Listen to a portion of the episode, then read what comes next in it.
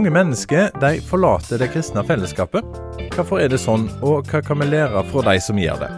I podkasten 'Pastoren og journalisten' så møter vi pastor Kristian Lilleheim, pastor og journalist Eivind Algerøy og meg, Bjørnsteinar Haugland. Og vi vil grave mer i hvorfor mennesket sier kirka og menigheten takk og farvel. Velkommen til podkasten 'Pastoren og journalisten'. Velkommen til podkasten 'Pastoren og journalisten'. Og vi skal i dag snakke litt om eh, skuffelser, og vi skal også snakke om eh, dette her å be for hverandre. Hvordan eh, kan det oppfattes? Er det bare positivt å høre at noen vil be for oss? Vi har fått et spørsmål fra ei kvinne som vi skal drøfte litt i dag. Og vi, det er pastor Kristian Lilleheim. På plass. Yes, Og så har vi pastoren og journalisten, eh, Eivind Algerøy. Jeg er her. Og jeg heter Bjørnstein Haugland, og jeg er journalist. Vi skal snakke litt om dette her, men, men, aller først så må jeg jo prøve å snakke litt med dere to. Eh, det som en er opptatt av, eh, det skinner gjennom. Og eh, da tenkte jeg eh, Dere sitter med hver sin telefon her, eh, som dere er ofte bortom. Ser ned på, sjekker nå, nå, er det ikke mulig å ringe dere akkurat nå, da, men hva, hva app bruker dere mest? Bra, vanskelig spørsmål. Det Holy Bible. ja, ja, det er Bibelen. Det er ingen tvil om det. Skal, skal vi sjekke det? ja. Facebook. Nei, Jeg må ærlig innrømme at uh, hos meg så går det nok kanskje litt tid på Twitter. Uh, og så går det nok en del tid på sjakk. altså Jeg syns det er veldig spennende med sjakk. Å spille sjakk og Her ligger det meldinger, Sonic Forces, Messenger og, og Gmail. Men Sonic Forces, den står en av guttene mine for. Altså. Ja, ja, det lover jeg. Ja, ja, ja, ja, Det og for de som ikke vet hva det er for noe, så er det Sonic Forces er jo et eh, sånn offspring av den legendariske Sonic-universet som Nintendo har utvikla for spill. Så hvis ikke man har spilt Sonic noensinne i sitt liv, så ja, da har man vel gått glipp av noe. Du er ganske ung. Du er ganske ung. Eller gammel. Ja. Og du Kristian, du Hva var det du eh, landa på? Det var Twitter og, ja. Eh, og sjakk. Ja. Mm. Men hva liker du å tvitre om, da? Du, jeg er fotball. Det er jo noe. Jeg, det er ikke sånn at jeg twitter så ofte. Jeg leser helst, helst andre, men uh, fotball og teologi kanskje liker veldig godt menighet. Og uh, ser litt på hva folk uh, mener og tenker. Er du en sånn fotballsupporter som er blind på laget ditt? Det er absolutt det beste, og alle andre lag, det ser du ikke? Ja, altså det, det Ja, for meg så er det revnende likegyldig hvem som vinner, hvis ikke Chelsea vinner ligaen. Altså. Og da sier vi takk til deg. eh, da snakker vi ikke mer om fotball. Eh, vi skal innom eh, tema her der vi snakker om litt eh, ja, ting som ligger litt i gråsona eh, å snakke om i menighetssammenheng. Eh, det er utrolig viktige ting. Det må jeg få si. Det er ikke noe sånn eh, at det ikke er viktig, dette her. Dette er kanskje det viktigste en kan snakke om. Mm. Eh, hvordan folk opplever å være i menighet, og hvordan folk opplever å bli møtt. Og, og grunnene til at noen får for mye av menigheten. For det er dessverre veldig mange som gjør, eh, av ulike grunner. Nå har vi fått eh, et spørsmål eh, Det er en anonym kvinne som skriver på Facebook at hun ikke har forlatt menigheten i skuffelse, men går ikke fast i kirken nå. Betegner meg som kristen, men gjennom en prosess da mannen min døde, var presset for å være en god sørgende enke for mye å bære for meg. Det var altfor mye henvendelser av typen 'jeg skal be for dere' eller sånt. Folk som eh, klemte meg på vei ned fra nattverd uten å spørre, la hånden på hodet mitt uten å spørre. Alt godt ment, men et hellig bakteppe. Men det var altfor mye. Godt meint, men det ble for mye. Eh, det er jo et fantastisk begrep. da. De hadde et hellig bakteppe, men det ble for masse. Mm. Det er fantastisk fint skrevet. Mm. Det er jo raus, hun som skriver dette her. Eh, og det er, det er vel kanskje sånne ting som en egentlig ikke snakker om. For en kan jo skuffe veldig mange med å snakke sånn sett. da. Jeg er enig med at hun er veldig raus, da. Eh, det er sant. Altså, hun, hun, eh, hun, tillegger ikke kun Hun tillegger ikke negative eh, intensjoner til disse kristne. sant? Eh, men så er hun veldig ærlig med at for hun ble det for masse. Eh, og eh, dette her eh, støter vi jo på. altså Som journalist så, så støter jeg jo òg på dette her eh, mennesket som kanskje, kanskje kronisk syke, f.eks., som, som møter akkurat denne her 'jeg skal be for deg', stoppe de opp på gata og sånn. Det er kanskje et eget tema, men eh, det er noe med den her eh, omgangsform, åndelige omgangsformen som kan bli veldig krevende for folk eh, i enkelte situasjoner, og kanskje med enkelte personlighetstyper. Og det må vi bare bli klar over, altså. Ja. Jeg tror jo at det er jo mange som eh, jobber litt. eh, Fikk melding fra en som skriver mastergrad akkurat dette med, med folk som har forlatt menighet. Og, og da er det mye at han sier at mye av det går De intervjuene han har gjort, mye går på at det er rett og slett ikke oppriktig Oppriktigheten i, i menigheten er ikke til stede. At, vi kan godt si ja, vi skal be for deg, men det, og bønn er fint, eh, det er jo superviktig, men det er ikke alltid at eh, det er det som en trenger å høre. Kanskje er mer eh, spørsmålet hvordan går det med deg er viktigere, men kanskje vi er redd for svaret. Jeg vet ikke. Men jeg tror ikke vi som kristne så bør vi kanskje være mer opptatt av hvordan går det med deg her og nå, og så kan vi heller avslutte med å si at kan jeg få, kan jeg få lov til å be for det i uken som kommer? Du skal ha en viss eh, relasjon Altså selvfølgelig, hvis noen kommer inn på et bønnerom, så skal du be for dem. Mm. Men for å spørre noen kan jeg be for deg, så tror jeg du skal ha en viss relasjon. Det skal være en viss tillit der, altså. Ja. Eh, for det kan jo gå feil på tusen måter. Eh, hvis du bare spør litt sånn ut av det blå, tenker Mm. jeg. Og det er jo åpenbart det har skjedd her, da. Mm. Jeg, eh, nå skal jeg eh, sitere Søren Kirkegård eh, for å dra det helt der. Men eh, bønn forandrer ikke Gud, men den forandrer den som ber, sier han. For å ta dette her, eh, snakke videre om det som hun skriver her. Altså, de, de ber jo til Gud for henne, men, men de forandrer de som ber seg her. Altså, er, er vi villige til å forandre oss, og ikke bare spørre hvordan det går, men, men høre hvordan det går? Mm. Altså bruke ørene våre, bry oss, ha tid til å bry oss. Mm. For det, det koster tid for mange, og det er jo et kjempestort tema i menighetssammenheng. Tid. Eh, en er i lag noen eh, minutter på, på søndagen, og så eh, er en opptatt med andre ting. Men, men dette her å investere tid i hverandre, selv om det kanskje ikke eh, det står øverst på dagsorden. Pastor Kristian Lilleheim, nå, nå er det pastoren som må svare her. Hvor, hvor flink Hvor ofte oppmuntrer dere folk til å bruke tid på hverandre? Ja, Det er vel kanskje ikke så ofte at vi oppmuntrer til det. Det ligger jo vel kanskje en sånn implisitt oppmuntring til det når vi snakker om fellesskap, men eh, det er vanskelig å skulle gå inn og definere alle ting som folk må gjøre. Men um Ja, men en bruker jo veldig mye tid på livsførsel, på eh, seksualitet, samlivsform. ja, Det er en veldig tydelig på hvordan, eh, hva forventninger en har. ja, absolutt. Mm. Uh, og det kan godt være at en skulle snakke litt om, eh, om, eh, om akkurat dette òg i menigheter. Hva er greit å gjøre, og hva er ikke greit å gjøre. Men jeg tenker Så i dette tilfellet, når, når hun har sendt inn så, dette, denne historien, så tenker jeg at uh, som uh, kristne som går i et fellesskap, så skal vi kanskje slippe å anta hvordan folk har det. Uh, jeg kjenner òg andre som, som har vært syke en sykdomsperiode, kom tilbake igjen til menigheten og blitt, har følt seg skikkelig stakkarsliggjort. Mm. De får ikke lov til å være seg sjøl. De er diagnosen sin.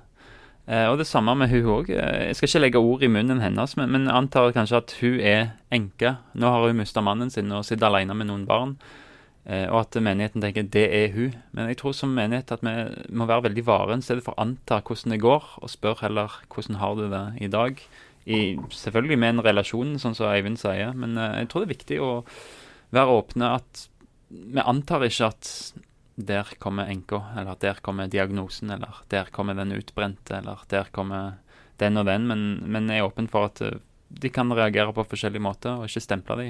Um, men de er mennesker, ikke Kanskje er akkurat reaksjonen til stikkord her. For hun, hun skriver hermetegn rundt Altså hun synes hun var, altså Presset for å være hermetegn en god, sørgende enke ble for masse for henne. Og da kan det jo være at hun hadde egentlig noen reaksjoner eh, som hun ikke fikk utløp for. Sant? Hun ville reagere på en annen måte enn det som ble forventa. Og da er jo det Jeg tenker det som du sier, Kristian, om å eh, rett og slett spørre litt etter, da.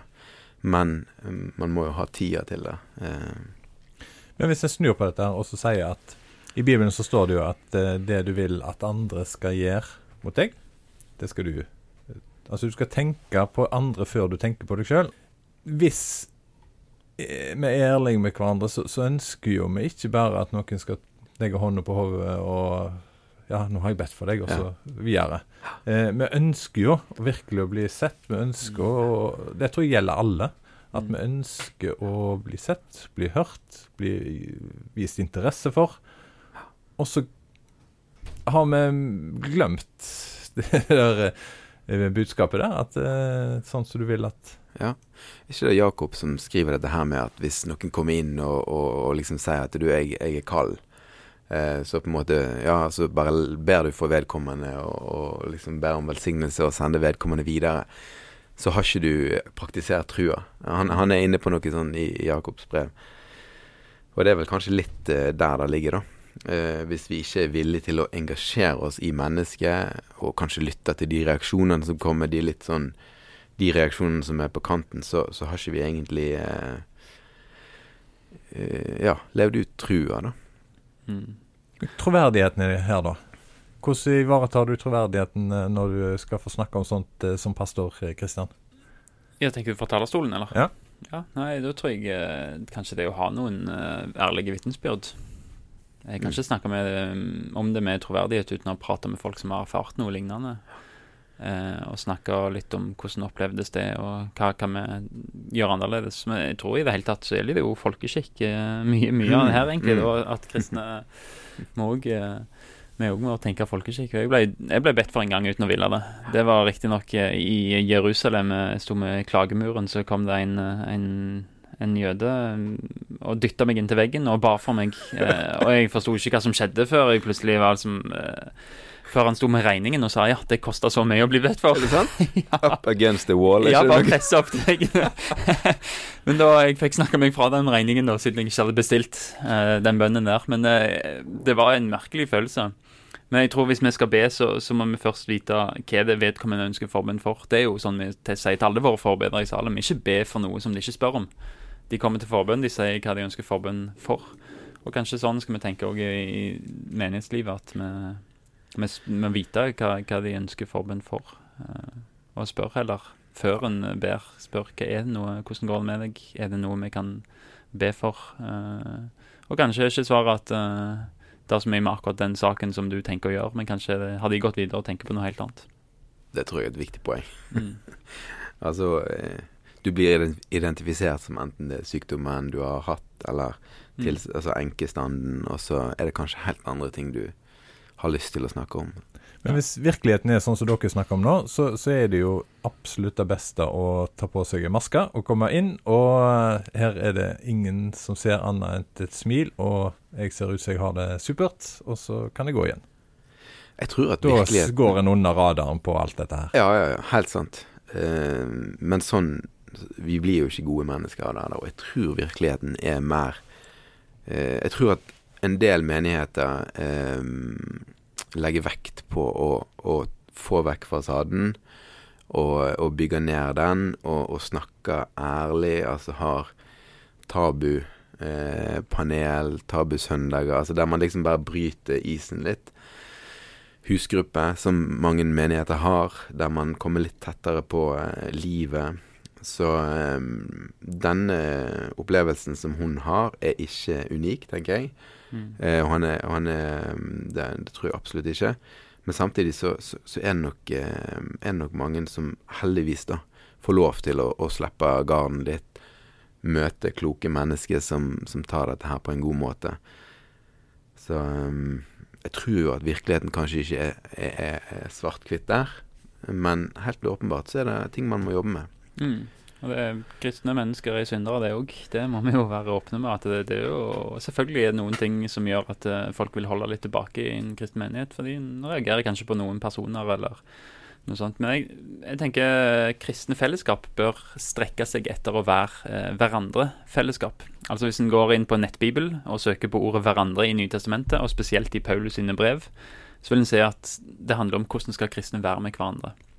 Ha omsorg for hverandre, oppbygd hverandre, trøst hverandre, formane hverandre, elske hverandre. Eh, og i det hele tatt masse sånne hverandreord. Og i det så tror jeg det ligger en gjensidighet. Hvis du skal trøste noen, så betyr det at av og til så må du eh, kanskje forsake noe for å være til stede hos noen som sørger. Eh, men så gjelder det òg at hvis, hvis, du er en del av et fellesskap, så må du la noen få trøste deg av det. At du må åpne opp og slippe opp litt. Og jeg tror den gjensidigheten der, det er sånn, et sånn nådefellesskap der en innser at av og til så trenger jeg hjelp. Av og til så må jeg trå til å hjelpe andre. Eh, og så gjør vi det. Vi elsker hverandre på den måten Jesus elsker oss. Vi eh, vasker beina til hverandre, på, eller tjener hverandre fordi Jesus har vasket våre. Han er eksempelet i alt dette. Og han var full av nåde og full av sannhet. Eh, og den balansen klarte han veldig bra. Av og til blir vi for full av sannhet. Strenge. Av og til kanskje for full av nåde. Og kanskje noen ganger skulle vi eh, prøvd å lete mer etter den balansen han viste, da. Men det er vanskelig. Ja, det er vanskelig vanskelig å være eh, sårbar. Vanskelig å være svak. Det er vanskelig å være ærlig på den måten. Men vi har et klart forbilde i, eh, i Bibelen, altså i Jesus. Mm. Mm. Hvis en eh, tar eksempel for familie, så, så, er det jo eh, Hvis en nå eh, har flytta ut for foreldre, kanskje stifta sin egen familie, eh, og så kommer en og skal være i lag i høytidene. Det er jo et sånt tema for terapeuter, tror jeg. Disse her eh, Alle følelsene, hørte jeg, eh, det er som å ha en sekk på magen. Eh, der du har samla opp alt, og du er oversensitiv. og det skal ingenting til før en dunker borti. Og for å slippe å dunke borti, så holder en avstand. Ja. Det som hun opplever her, det med at bønn eh, blir på en måte et sånt eh, viktig eh, ting en bruker. Kan bønn på en måte misbrukes? For, for da slipper en å, å, å, involvere seg. Og derfor, sånn som vi leste her med Kirkegård, altså Bønna blir bare noe en bruker for å holde avstand, og derfor lærer en ikke noe sjøl heller. Det blir bare en skuffelse eh, ut av det. Også, men en tror en har eh, gjort en, en, god gjerning. Ja, det, jeg tror det, du er inne på noe ganske viktig om bønn. Um, og nå i fare for å brife, men jeg leste ei bok uh, som heter 'Luther on Vacation', Vocation av Gustav Wingren. Altså Luther, Luther on Vacation, ja, ja, Luther on Vocation, altså Luther om kall. Og der skriver han noe om bønn. Um, og han sier det at uh, hvis, du, hvis, du, har fått evner og gaver av Gud, og du, du ser en situasjon som du kan gripe inn i, og du bare ber, så er det en falsk bønn. Men hvis du, hvis du, bruker alle dine evner og alle dine gaver og, og, griper inn i den situasjonen og gjør absolutt alt du kan, og kommer til endes av deg sjøl der du nå har ikke flere ressurser igjen, og så ber, så sier han det er en bønn etter Guds hjerte. For da har du bedt etter at du har brukt det Gud allerede har gitt deg i naturen, i skaperverket, i personlighet, i alt. Og Jeg tror det er et kjempeviktig poeng det der med at, at uh, troen er synlig. Altså, og, og, håpet er synlig. Vi hjelper hverandre på en synlig måte. Og så er bønnen eh, Kan være en takk, men òg når vi ikke strekker til, en bønn om at Gud eh, griper inn. Så må jeg innom en annen ting. Det er òg dette her med at en, de som ber, kan jo få ei stjerne. Hvis vi tenker sånn tilbake til søndagsskolen og få ei stjerne i boka. Det å bry seg ikke så eh, framelska på den måten. Du er ikke så åndelig hvis du bare spør ja, hvordan, eh, hvordan har du det. Eh, ja, du gjør det kanskje ute i gangen, kanskje du gjør det på vei eh, til menigheten eller fra menigheten.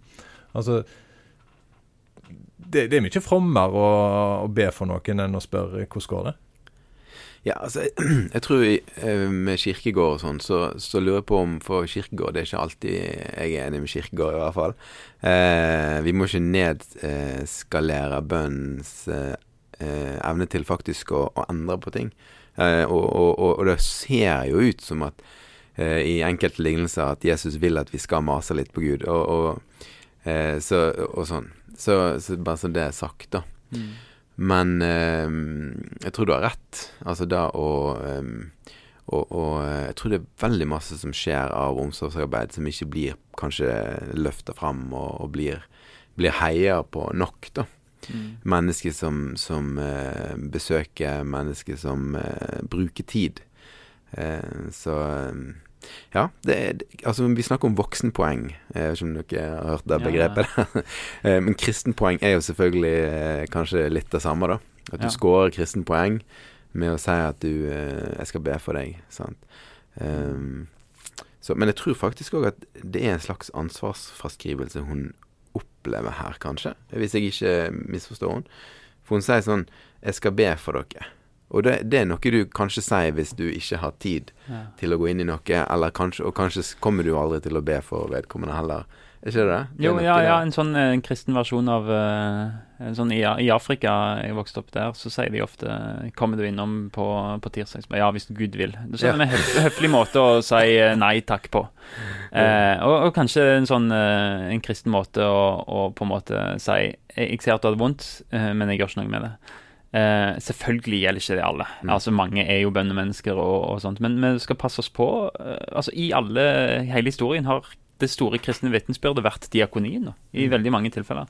Og vi skal passe oss på for å utvanne det vitensbyrdet med å bare si 'jeg skal be for deg', uten, å, uten å Men heller bestill noe morgenmatlevering på døra, en blomsterbukett. Eh, vis at du bryr deg, på en måte. Sett av en time, kom. Bare sitt, ikke snakk eh, i det hele tatt. Men hvis hele menigheten egentlig ønsker å bli sett, eh, og alle sier det er ingen som ser meg eh, Derfor eh, har en ikke kapasitet til å bry seg om hun som skrev dette her til oss. Ja, Da har jeg jo et da har jeg kjempemange timer på timelista mi å skrive. Hverandre. Ja. Hverandre. Nei, nei men jeg tror det, si, er, tror det er en sånn at en, en må tenke fellesskap som familie. At i Mm. denne familien her så kan jeg være meg sjøl, fordi vi har et, på en måte en sånn usynlig avtale om at her hører vi hjemme. Eh, jeg er gift, eh, og, og det innebærer at fra jeg var kjæreste til jeg ble gift, så var det en stor endring der. For jeg visste at her kan jeg være skuffa og lei og sint og trist. Jeg kan smelle med dørene. Og når jeg kommer tilbake igjen, og hvis jeg går ut en tur, så er kona der fremdeles. For vi har et løfte, en pakt. Og tenke at vi skal få tenke sånn om menighet òg, at du skal få lov til å være, ha perioder der du er dårlig, men, men vi er der for hverandre likevel. Altså, og, og kanskje er det mye trøst i at to stykker som har det kjipt, eh, prater sammen uten å ha svar eller sånne ting. ikke? Men Går det òg an å si at uh, Vi snakker jo om at folk har en, uh, et kall, et, en, eh, noe de er flinke til. Noen er flinke til å Ja, dere har jo pastor. Det å formidle. Noen er flinke til å be. Men, men det å heie fram alle disse her som har eh, greier å se andre, og ikke bare seg sjøl, Ja, det er superviktig. at det er en enormt viktig ting for menigheten. Mm. For det er noen som absolutt ikke bør snakke med andre. De, for å si det litt sånn flåsete, så, så, så bør de være Det var noen lyttere som kjenner seg igjen, i det? Når vi hører sånne ting, så tenker vi på de andre som er sånn. Det er vel sånn vi reagerer, Mm. ikke det? Vi kjenner alle noen som er sånn, ja. Men jeg tror det er viktig å framelske mangfoldet i gaver, og nådegaver og diakoni og i det hele tatt. Vi har noen i salen som er eksepsjonelle på å reise på besøk til syke og eldre og, og ta med seg kake og kaffe. Eh, og, og de gir ikke beskjed til veldig, veldig mange, men, men utrolig mange som er takknemlige for de, Og kanskje skulle vi snakke, høgsnakke de opp enda mer og fått flere av dem. Ja, og jeg skriver jo, skriver jo og vi møter jo det masse i, i kristenlivsjournalistikken. Disse, disse heltene som er rundt forbi. sant? Så, så absolutt. Og jeg tenker jo nesten vi kan snu litt på det og, og si til Skal ikke vi si det til denne kvinnen og kommandere hva hun skal gjøre og sånn, men folk som er i den situasjonen som hun er i. Jeg tenker, hvis det er mulig, gå tilbake og, og, og være med på å forandre den kulturen. Fortell om erfaringene dine. Det, kan jo hende at, at man møter lyttende øre. Mm. Eh, og at man kan være med på å forandre en kultur som, som er litt sånn eh, twisted. Ja, jeg kan i hvert fall si at de, de som har eh, lignende eller, eller tangerende erfaringer som dette, som har prata med meg, har gjort veldig mye med måten jeg eh, møter menigheten på. Mm. Det har hjulpet veldig å bare få, få Jeg har ikke tenkt i de månedene engang, men at noen sa det til meg, gjorde at eh, OK, da er det noen måter det går an å snakke på eller eh, oppføre seg på som, som er en utrustning for meg som pastor. Så ta det gjerne opp med, med noen i lederskapet. Med et håp om eh, at ting kan endre seg, så eh, må vi kanskje avslutte denne podkasten her. Kristian Lilleheim, du eh, jobber som pastor. Du har nå snakka om dette her med å få tilbakemeldinger. Vi ønsker jo tilbakemeldinger fra de som hører på. Er det ting du ikke har lyst til å spørre, spørre på den måten? At noen skal Er det noe sånn tema du gruer deg til? At noen skal stille spørsmål om? Ah, Nei, ja, nei, jeg gruer meg jo litt hvis det kommer en sånn eh, om eh, pastoren sin troverdighet og, og på en måte komme i Ja.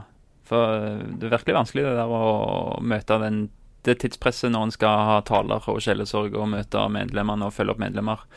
Så det, det liksom, hvis det blir noen spørsmål om det, så kan det være litt sånn tungt å snakke om uh, at pastoren skal være en som alle, kjenner alle. Mm. Kjenner alltid alle. Det, den rollen skal jeg ikke ta på meg, men uh, Men uansett, de som har spørsmål, Mm. send det til oss på uh, pod alfakrøllptro.no. POD p3.no. Eller på Facebook. Der kan du følge oss på Pastoren og Journalisten. Eh, og skrive meldinger til oss der. Både innvendinger og kommentarer og ting du er enig med eller er uenig i, eller eh, ja, hvis vi har litt sånn irriterende smattelyd eller hva som helst. Eller latter. Ja. Og så eh, må vi si at vi kommer igjen med en ny podkast, og da håper jeg at du som hører på nå, har eh, Hvis du har spørsmål, så send de til oss, og så skal vi prøve å eh, snakke seriøst. Og eh, om ikke vi greier å gi svar, så har vi iallfall lyst til å belyse noen gråsoner og få lys i, på ting. Hmm. Kristian Lilleheim, du er pastor i Salem i Salem misjonskirke i Bergen. Og bor på ei øy. Der jeg òg bor. Ja, Faktisk. du bor på ei øy. Og jeg bor på ei øy. Eh, Eivind Algerøy, du er journalist i Dagen og pastor i Tremorkirken. Og jeg eh, jobber i Petro og ønsker deg en god dag fortsatt. Ikke sånn at vi avslutter med velsignelsene. Nei, Siden du sier det sånn, så skal du få lov å gjøre det. Pastor, eh. Må Herren velsigne deg og bevare deg. Herren la sitt ansikt lyse over deg og være deg nådig. Herren løfter sitt åsyn på deg og gir deg fred. Du har hørt podkasten 'Pastoren og journalisten'. Vil du sende oss mail, bruk adressa pod.petro.no. Du finner oss òg på Facebook-sida 'Pastoren og journalisten'.